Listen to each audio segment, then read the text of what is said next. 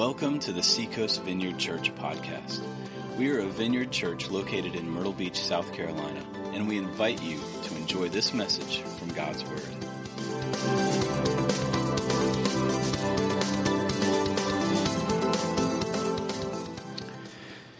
Well, Christmas is almost here or coming soon. And uh, if you guys would grab some of these cards on your way out, we are going to start a new series as we close out our No Ordinary Hope series today.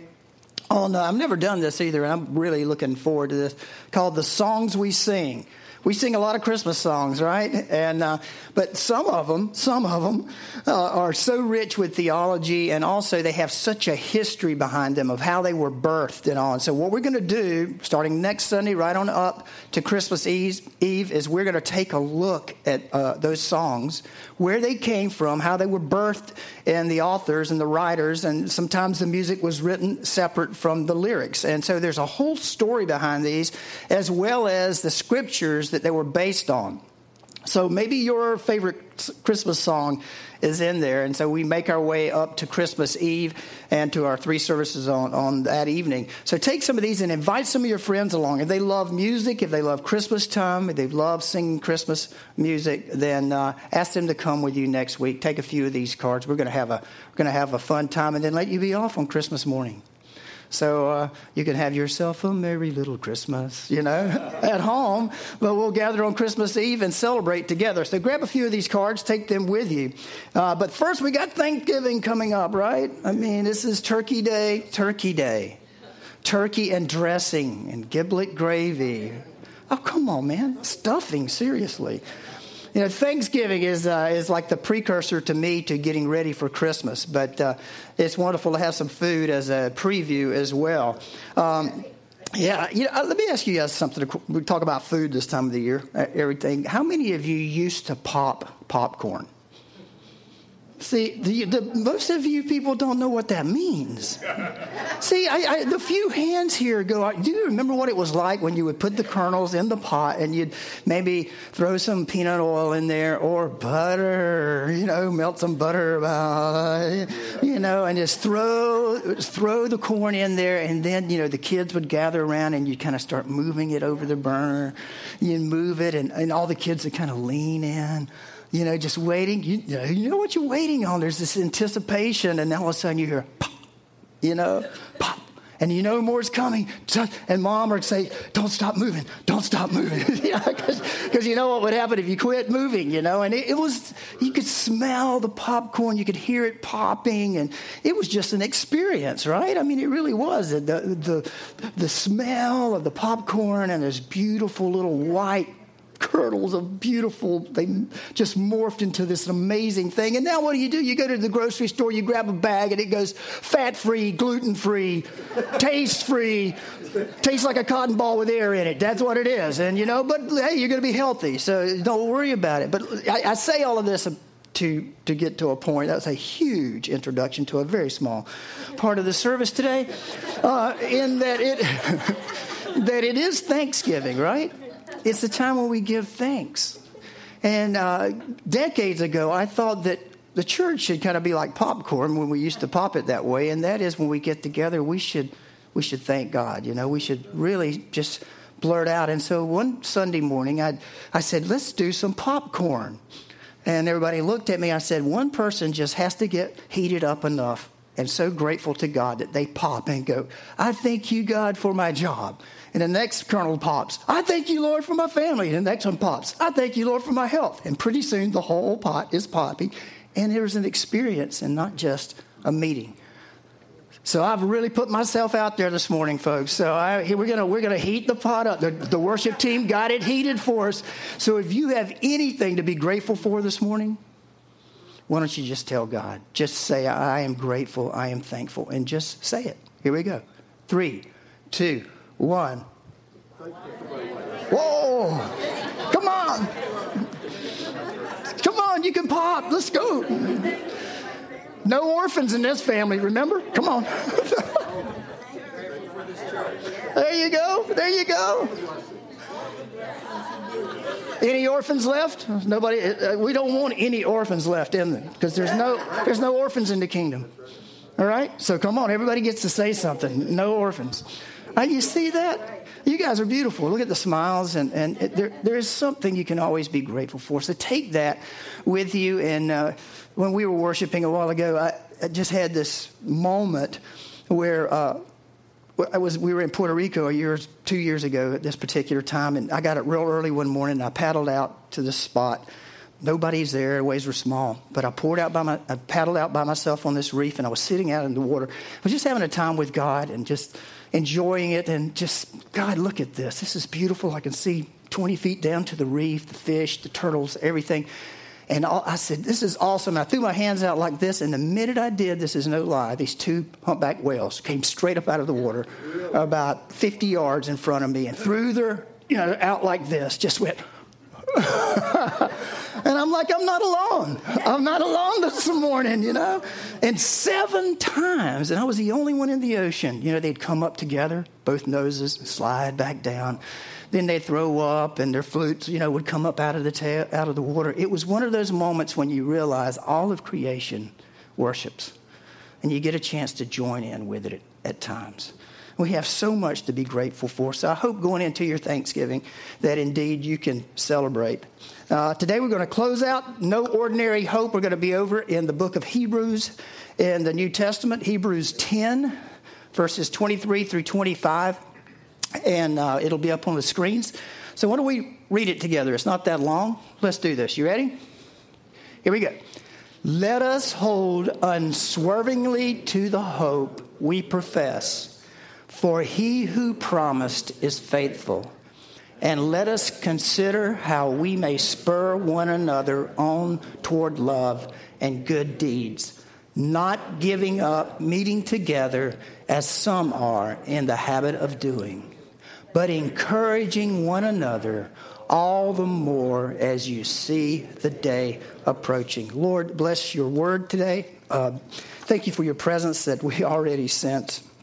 Uh, come and bring back hope to us, Lord. Those who may seem a little low in that area this morning, and I pray that you would pour in your spirit as we just sang, and also, Father, that Jesus, you, you would become just so preeminent and our full vision so that we could see that hope is not just something we feel, but it is a person. It is you.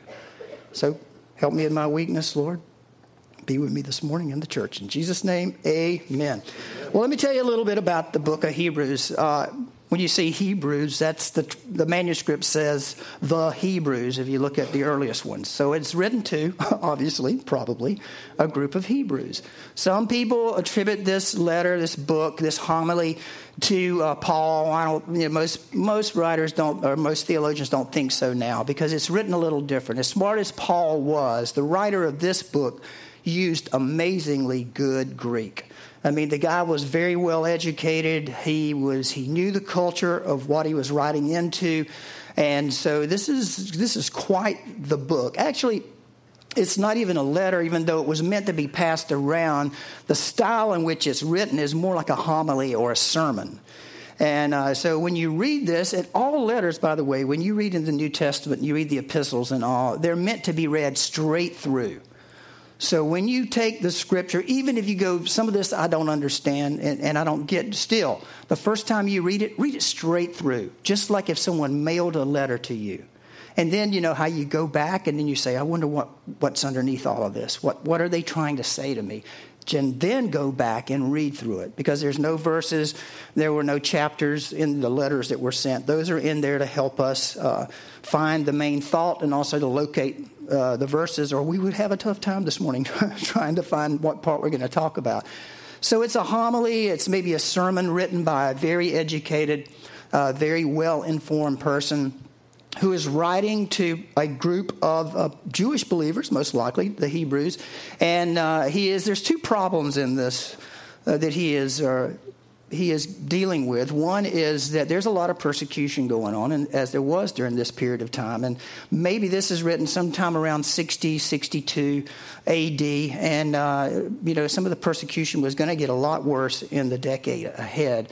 And uh, things were happening. And so some of the Jewish believers, uh, those who had come to Christ, had started saying, you know, it's really rough for us Christians to be Christians in this culture.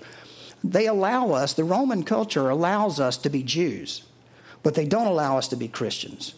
And so some of them, because of that, were drifting back into Judaism as their faith instead of Christianity. And so the writer is saying, don't do, don't, don't do that. Don't give into that persecution and don't give in to that because uh, here's why. And then as you read through the book of Hebrews, you'll see this guy knew the Old Testament inside and out. He goes through the prophets, he goes through the heroes of the Bible, and he makes these uh, observations. He says that Jesus is superior to all the prophets, superior to the angels, superior to everyone. So don't go back to what is inferior, as good as it was. All of those all of those wonderful prophets and teachers were looking forward to the day that you have in your hands now, the day and the era and the time of which Christ has come. So don't go backwards. Go forward. Hold on to Christ. Don't, you know, hang in there. And so that's that's a little short Tim summary of the book of Hebrews. And there's some things we can take away from it this morning. And so you have a fill in on the back side of your handout, and it should have received a pen as well. And uh, here's the our last, our closing bit on uh, no ordinary hope, because it is no ordinary hope. Uh, Christ, our hope is in a person. It's not just in our circumstances, but it is in the person of Jesus Christ. And notice in the verse it says, Let us hold unswervingly. What did you think when you heard that term unswervingly? Yeah, I think of a like a road that's just kind of doing like this, and it's you know going here and there, and and uh, you're kind of doing this, and you're yeah you're doing that, and and uh, you're you're kind of trying to find your way. And the writer of Hebrews, who we don't know the name of, but he you know he kind of says, don't swerve. If you could draw a line straight from the car all the way back to here, he says that's what the culture is trying to do to you pull you left and pull you right, pull you left. But hold on unswervingly. Hold on unswervingly. So your first fill in is hope can be sustained. It can be sustained. Let us hold unswervingly to the hope. That is, hold fast without bending. Uh, and, and hope is in the Bible is not exactly like our ordinary hope. Uh, in some ways, it is, but uh, hope is like this joyful, confident anticipation that cannot be robbed from us by situation. Do you get that?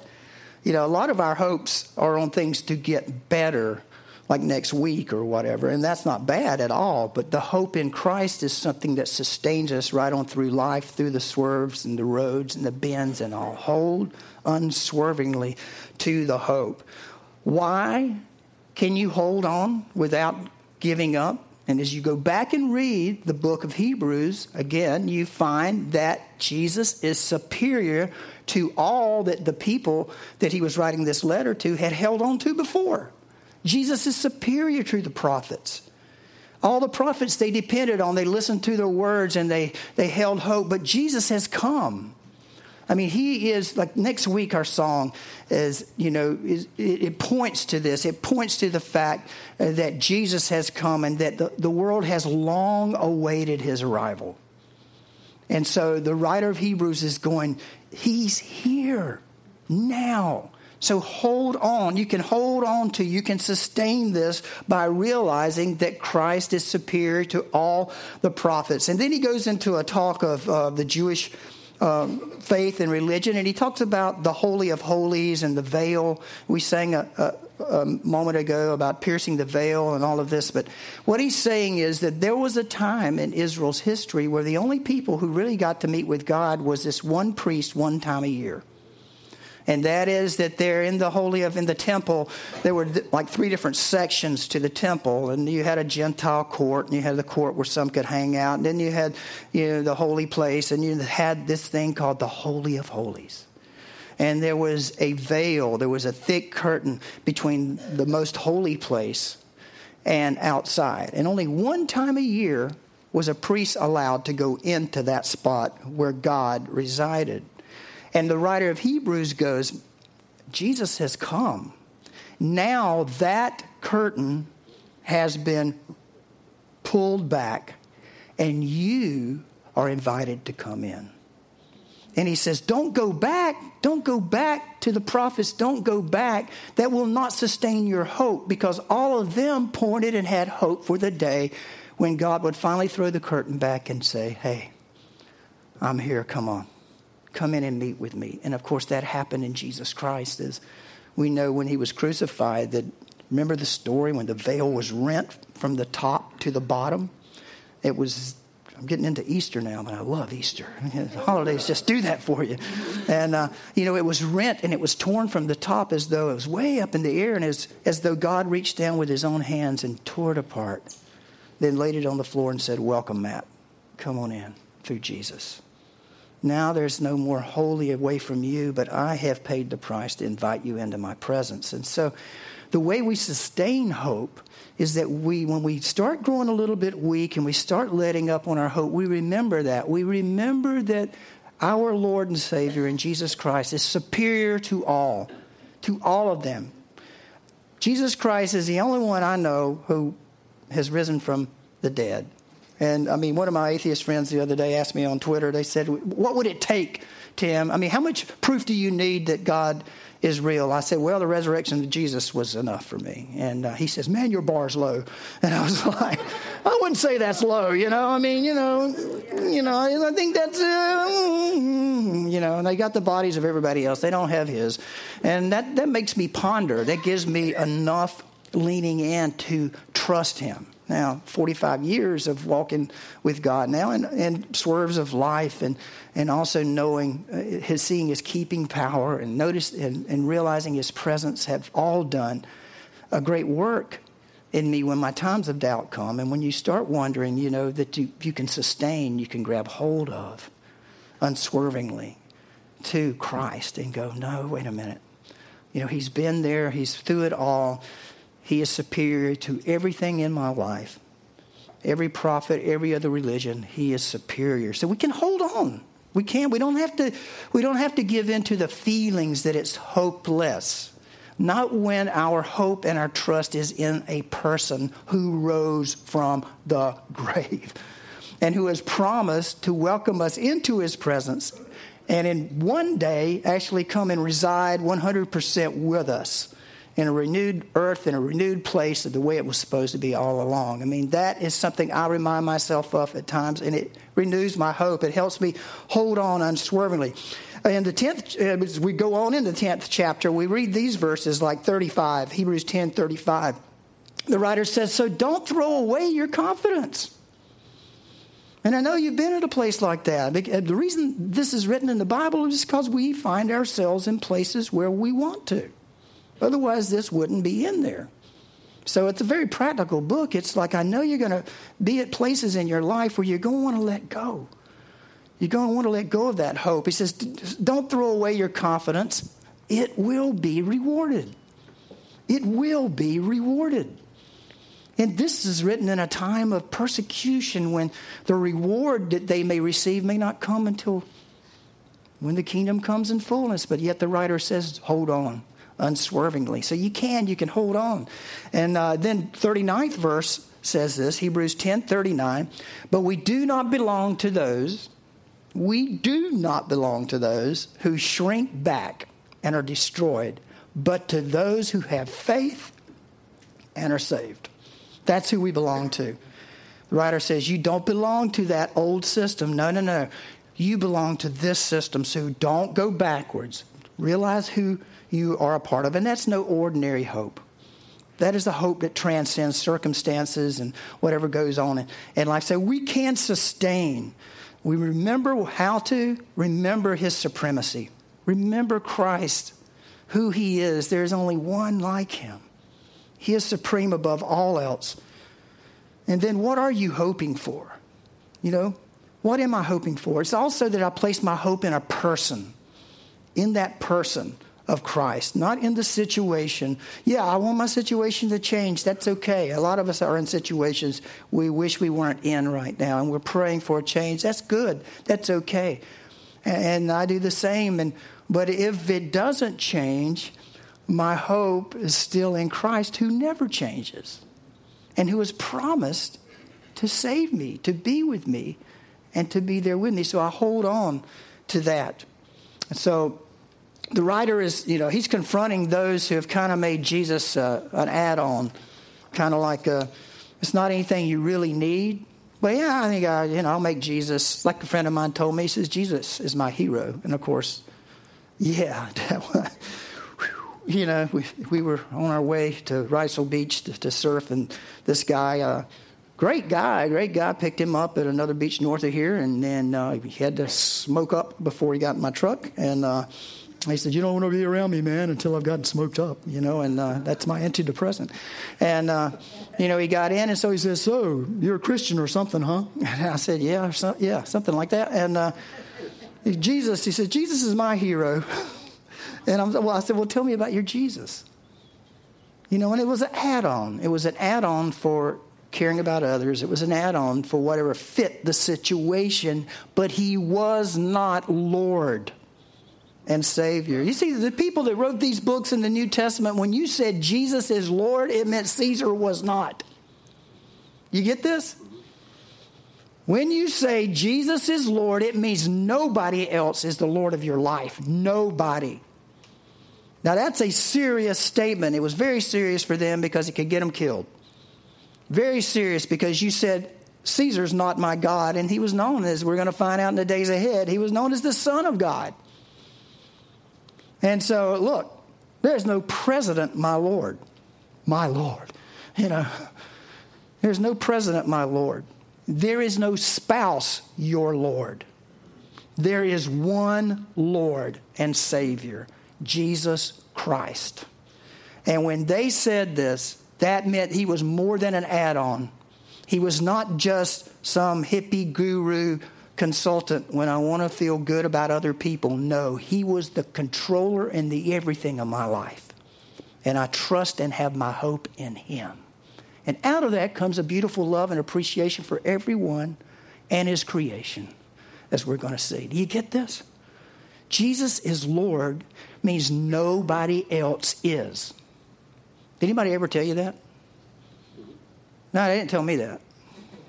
No, it was signing a card in a church. That was then, after I read my Bible, I went, wow, you know, this really cost you.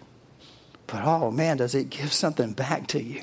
It gives back to you no ordinary hope, a hope that transcends every situation, and every circumstance in life. All right, so hope can be sustained because we depend on Him and we look to Him. There's no one like Him. And your second one is look, it says, let us hold unswervingly to the hope we profess, and that is hope can be spoken. Hope can be spoken.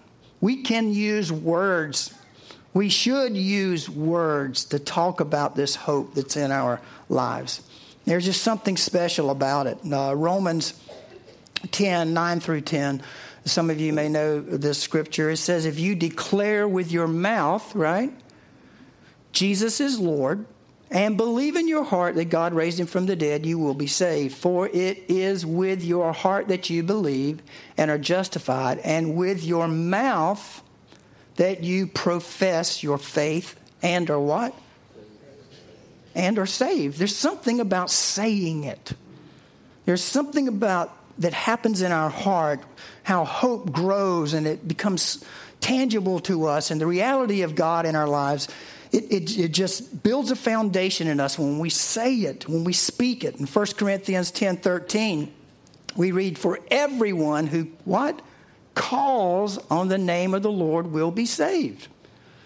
Calls, speaks out, says it, speaks to God.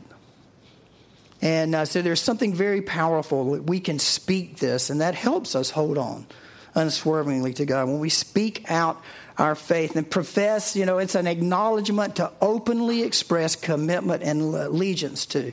You know, you know, I look back on my life now, and I've got some funny stories because when I when I first came to Jesus, this whole thing of professing Jesus was like, I mean, I was crazy about it, you can ask Karen. You know, I thought you had to profess it every like five minutes. I mean, you know, we, we I'd go from one meeting, I mean, to the next meeting, and I'd prayed the sinner's prayer probably 37 times uh, by then. But I was so excited, and I just thought you're supposed to do it. And and I mean, we were at Coastal, and I think Miss South Carolina was giving her testimony or something, and she called for those who wanted to follow Jesus. And I think I'd been a Christian for a year by then. I went, I'm going. And she says, You're a Christian. I said, Yeah, but who knows? You know, I'm going. You know, let's, let's just make sure. And then, you know, she led us, Claudia led us in a, in a you know, a, a faith. I'm like, Yes, Jesus, I'm here. You know, and it, it happened like 12 times before that. And it's not that I doubted that. It's not that I doubted it. It isn't. But then I look back on how crazy it was now, and really it was it's kind of ridiculous. And, and I mean, I, I gave my testimony all over the place. I'd actually myself to the Lord many times, you know. I, I just, I see that hand. Yeah, I see it, you know.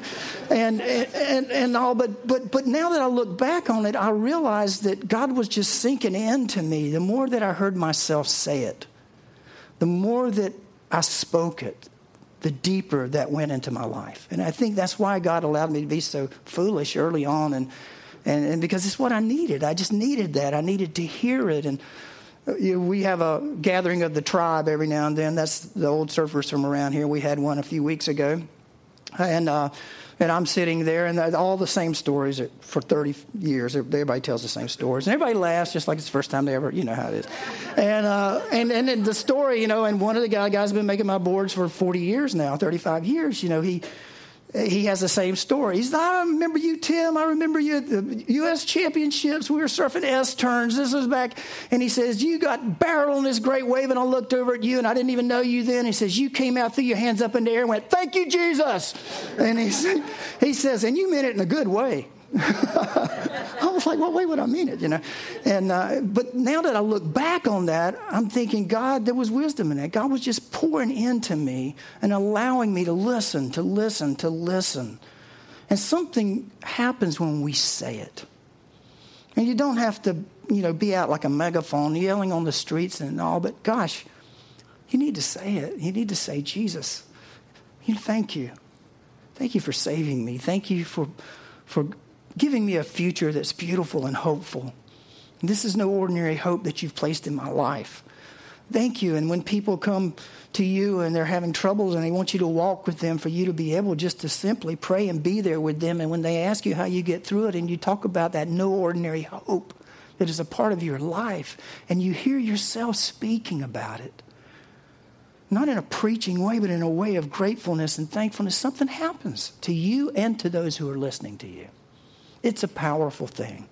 And it builds our hope and our trust in God. So, you know, we remind ourselves that Christ is supreme. We hold on to the scripture, the promises. We talk, we speak it because something wonderful happens in our hearts when we do. I mean, and then your third one is this look, uh, and let us consider how we may spur one another on toward love and good deeds. Your last one is this hope can be contagious. Hope can be contagious. Let us consider how to spur one another on. Yeah, get up, you know. This is like what I'm doing this morning. Come on, church. Woo, let's go, you know. Spur one another on to good works because when we when we kind of ebb in our hope and our trust in God and things are things are kind of slipping on us, then to be able to, to encourage one another and be there with one another. The holiday season, you know, here with so many people hurting, as well to step into their lives and to give some hope to them that they're not forgotten, that there's a church, a church that was redeemed by the supreme of all supremes, Jesus Christ Himself, who has now poured His love out into us, that we care about you. And to be able to give that hope away is contagious. You know that. You know how you smile. Just a while ago, when you were giving thanks and the smiles that popped up in the room as you did that. It's contagious, and hope is like that as well. It only takes one person with this strength of hope to affect so many people. You see it in movies all the time, don't you? Everybody's down, this group, man. You know, the typical movie, we're all going to die. One guy goes, Not today. You know, and then all of a sudden the group goes, Yeah, not today. And so suddenly, you know, suddenly they're moving along and something's going on. And, and, and the hope of Christ is so much beyond that of a situation. It goes right on into the, into the life to come. now. And so it's contagious, and we do that by encouraging one another, considering, you know, consider how that's a strong implication that the attention paid is intense and the contemplation is broad and thorough, resulting in complete understanding. So we do that with one another. We encourage one another on. And uh, that's what the writer is saying. You know, he's telling these that are going back to Judaism, hey, don't do that. Come on back. Don't forsake the assembling of yourselves together because the reason they weren't coming into a group was probably because of persecution again.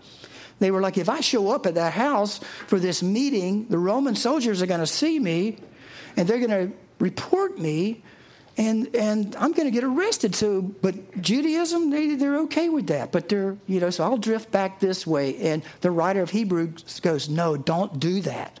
Come back to your group where you can spur one another on. You can encourage one another and be with one another because you need one another. And that you know you can be a you can be a Christian without going to church. You just can't be a biblical one. You can be a Christian and and and not you know just meet in your home with your family, but you won't be a biblical Christian. You won't. I mean, I didn't say that. These people said that. You know. It's because we need each other to encourage one another. And I encourage you to see Jay and uh, Jay's taking uh, Rick's responsibilities as he and Susan prepare to go to Italy. And uh, Jay Elkins is taking the small group. See Jay get in the small group or you know start one and get in there and encourage one another, spur one another on to good works, and uh, get going. And that's the way we keep this hope front and center. Look, we are this was the um, theme for the vineyard back probably 20 years ago for the whole vineyard mu- movement when we first came in. And it was, we are a community of hope in a despairing world. And I think that's such a great saying because that is also what the local church should be a community of hope in a despairing world. We have so much to be hopeful for, and it is a person who has come in Jesus Christ to restore us to our Father, our Creator. Give us purpose for living, not just now, but forever. And that is no ordinary hope. Let's pray. Father, thank you for your word this morning. Uh, for those, God, now who maybe hope has waned a bit, I pray, Holy Spirit, just as we sang a while ago, would you come and would you fill and would you nourish again? And would the words, would your name be on their lips even now? And just simply say, Jesus, you are the hope of glory. Jesus, you are my hope of glory. In you, I place my trust in the Bible, as we read today, this book that records a group of people who were under such turmoil and or in turmoil and under such persecution, Lord, if they could see and they saw who you were and they placed their hope in you, then indeed this is no ordinary hope. So, Jesus, I call on you this morning. I call on you. Be my hope. Be my Lord. I give my life to you. I surrender to you. Come and lead me, God, in a life of hope. And I commit to the community of hope so I can urge and encourage one another in this hope. Come, Jesus. Come. Thank you, Lord. Thanks for listening to the Seacoast Vineyard Podcast. You can learn more about us and access a video archive of our messages by visiting seacoastvineyard.com. If you feel led to support us financially through a one-time or recurring gift, please click on the Give tab at our website or download the PushPay app on your smartphone and search for Seacoast Vineyard Church.